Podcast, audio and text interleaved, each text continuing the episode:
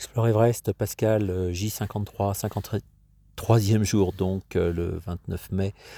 Euh, une folle journée le 29 mai, puis celle du 28 aussi folle. En fait, elles sont toutes folles, euh, ou plus folles les unes que les autres. bon, bah, la nuit, après la décision qui a été prise d'arrêter, a été très agitée. Hein, j'ai quasiment pas dormi. Euh, j'ai aussi travaillé avec euh, Eric Bonnem, le dirigeant d'Expedition Unlimited, pour voir si cette décision était définitive et comment faire en sorte qu'elle ne soit pas définitive pour revenir dessus quand on va se réveiller et que euh, le vent et la neige se sont arrêtés. Alors effectivement, le vent et la neige ne se sont arrêtés, mais que tard dans la nuit. Hein. la nuit a été encore assez terrible d'un point de vue vent et d'un point de vue neige. Donc du coup, ça a aussi sapé la croyance des Sherpas dans, dans les prévisions météorologiques. Hein d'où qu'elles viennent, alors que pour moi elles étaient à peu près conformes. Enfin ça c'est une question de, point de vue. Euh, j'ai quand même fini pendant la nuit quelques poèmes hein, sur l'émotion de l'instant. Euh, voilà maintenant euh, le matin est arrivé et donc du coup la montagne est redevenue visible. On a vu, on voyait le Lhotse puis partie de l'Everest, hein, il y avait encore quelques nuages. Donc du coup, j'espérais que la décision de la veille serait infirmée. D'ailleurs, Émile a tenté, comme il l'a dit, de manipuler les Sherpas pour les rassurer et leur montrer qu'on pouvait encore attendre une journée pour pouvoir qualifier le risque d'avalanche. Euh, mais c'est vrai que voilà, tout le monde est, quand même un peu euh, sonné par ces nuits de tempête et, de neige. Euh, la preuve, hein, les Sherpas, les toilettes ont été détruites une deuxième fois et ils se sont levés pendant la nuit pour consolider la tente du, la tente de cuisine, hein, qui est le lieu de vie des Sherpas, euh, pour pas qu'elle s'envole. Donc c'est vrai, quand vous vous réveillez en pleine nuit pour consolider une tente, forcément ça change, je pense, la psychologie euh, des Sherpas et je pense que globalement, ils sont tous euh, en, perception du risque et, plutôt d'humeur de vouloir rentrer. pour ma part, je, je suis d'une humeur un peu étrange, vous voyez je crois que je n'ai pas intégré la totalité de, cette décision, puisqu'en fait, elle a été confirmée ce matin, euh, très tôt d'ailleurs, et pour moi trop tôt, encore je le dis une fois, on pouvait très bien dire, écoutez, on tente d'aller au camp 3 et on regarde ce qui se passe, voire euh, on envoie simplement des éclaireurs euh, pour voir la réalité, mais la décision a été prise, à mon avis, trop tôt, et maintenant on est dans l'adhérence à la décision. On disait, bah, on reste sur, ce, sur cette décision-là, conservatoire. voilà.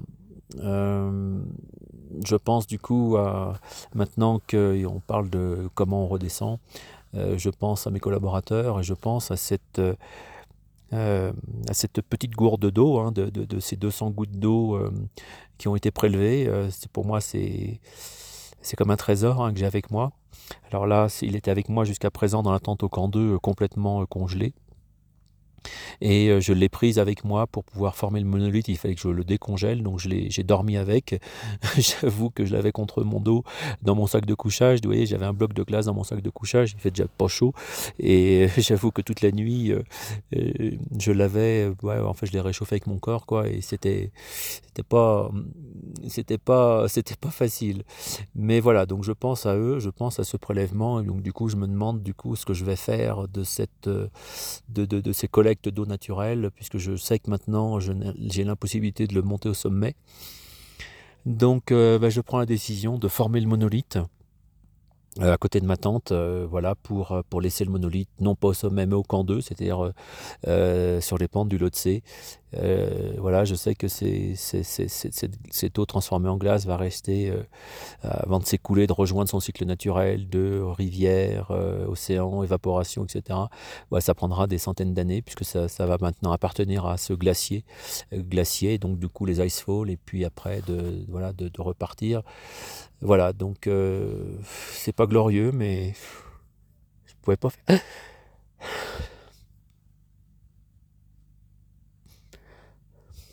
pouvais pas faire mieux.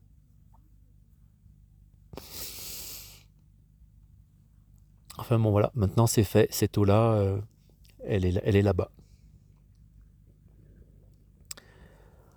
Euh, du coup, après, ben, je suis allé demander à Tenzing euh, les modalités de, descente. Eh bien, moi, je lui ai dit qu'il était hors de question que je prenne un hélicoptère. Euh, donc du coup, je suis le seul dans cette position-là. Je l'avais déjà dit hier soir, je la réitère. Euh, du coup, euh, les Américains qui devaient prendre l'hélicoptère décident de descendre au camp 1 et de prendre l'hélicoptère au camp 1, ce qui coûte moins cher. Quant à Yves, Nima et puis Christine décident de prendre l'hélicoptère au camp 2 euh, pour un montant de 3000 dollars. Donc là, on est vraiment pour moi dans l'arnaque, puisque il y a encore quelques jours, c'était 5000 dollars, maintenant c'est 3000 dollars. Donc du coup, on voit bien que le prix est très variable en fonction de la situation. Mais enfin bon, c'est comme ça. je pense que je ne les juge pas de, descendre dans l'hélicoptère, ils ont raison, hein, parce que les Ice Falls sont réputées très dangereuses, voire même il y a un bruit qui circule comme quoi deux Sherpas auraient disparu dans les Ice Falls cette nuit. Donc forcément, quand on sait ça, il est légitime euh, de dire je me mets en sécurité. Et d'ailleurs, euh, j'avoue que j'ai hésité beaucoup entre ma pureté de la montagne et de combattre la montagne jusqu'au bout. Euh, et de ne pas me laisser, je dirais, imposer la loi de la montagne, même si là la météo a imposé sa loi. Mais je décide de descendre à pied et d'affronter les Icefalls une dernière fois.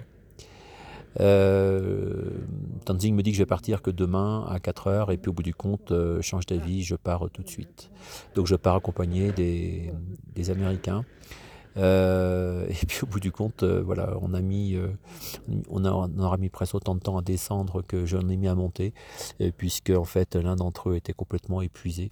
Et donc du coup, on l'a attendu énormément, même si le Sherpa, extraordinaire Sherpa, lui a prélevé par deux fois des affaires pour l'alléger, même y compris à l'autre américain. Euh, voilà, et sur, le Sherpa se retrouve avec un sac à dos gigantesque.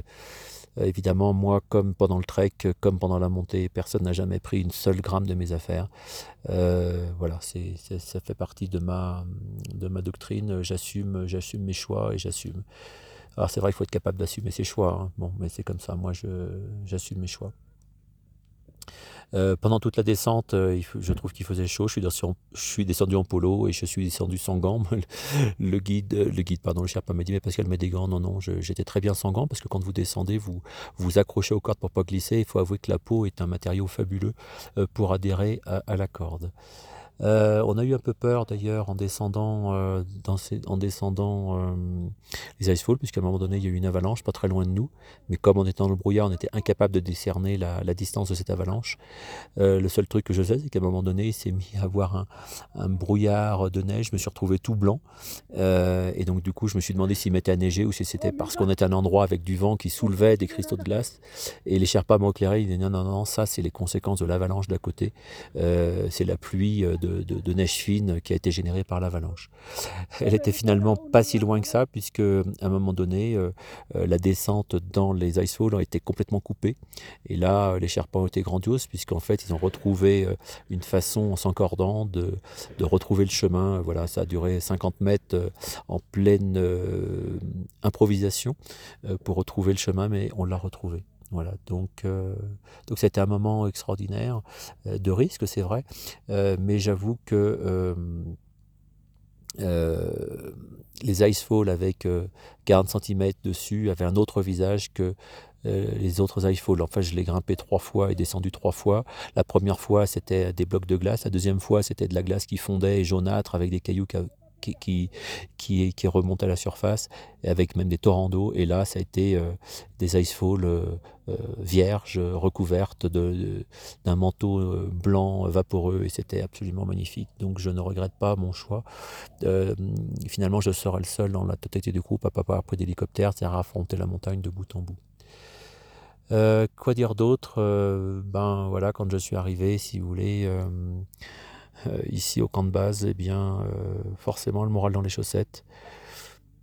Euh, j'ai dîné, j'ai appelé ma femme et qui est extraordinaire hein, pour, pour, me, pour me grandir comme mon frère. Hein, j'ai trouvé des petits mots aussi de mes filles, voilà, des personnes que j'aime qui m'ont rassuré, qui m'ont dit que c'était bien ce que j'ai fait. Mais bon, honnêtement, je n'avais qu'une seule énergie hier soir, c'était d'aller me coucher.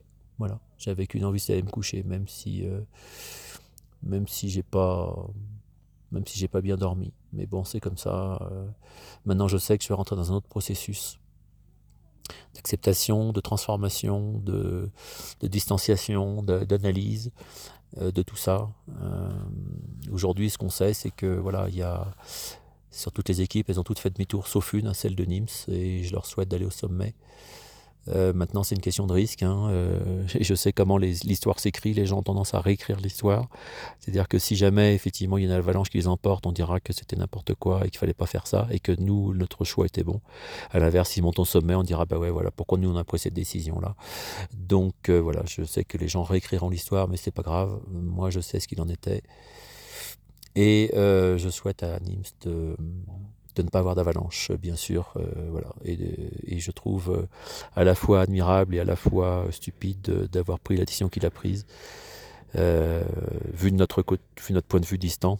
Mais peut-être que eux, une fois sur place, eh bien, ils ont constaté qu'il n'y avait pas de risque d'avalanche. Il faut savoir que dans leur équipe, il y a quand même deux Sherpas qui ont refusé de monter et qui ont, sont, qui ont fait demi-tour. Donc, pour vous dire que la décision d'y aller était quand même vraiment très, comment dire, folle. Euh, ou très euh, audacieuse, je ne sais pas. Je laisserai chacun euh, décider de, de l'adjectif qui convient. En tout cas, voilà, on est rentré au camp de base et on est tous en vie, en bonne santé, et c'est ça l'essentiel. Je pense qu'on peut conclure ce podcast sur cet épisode de décision. Sur ce côté positif-là, nous sommes vivants et en bonne santé.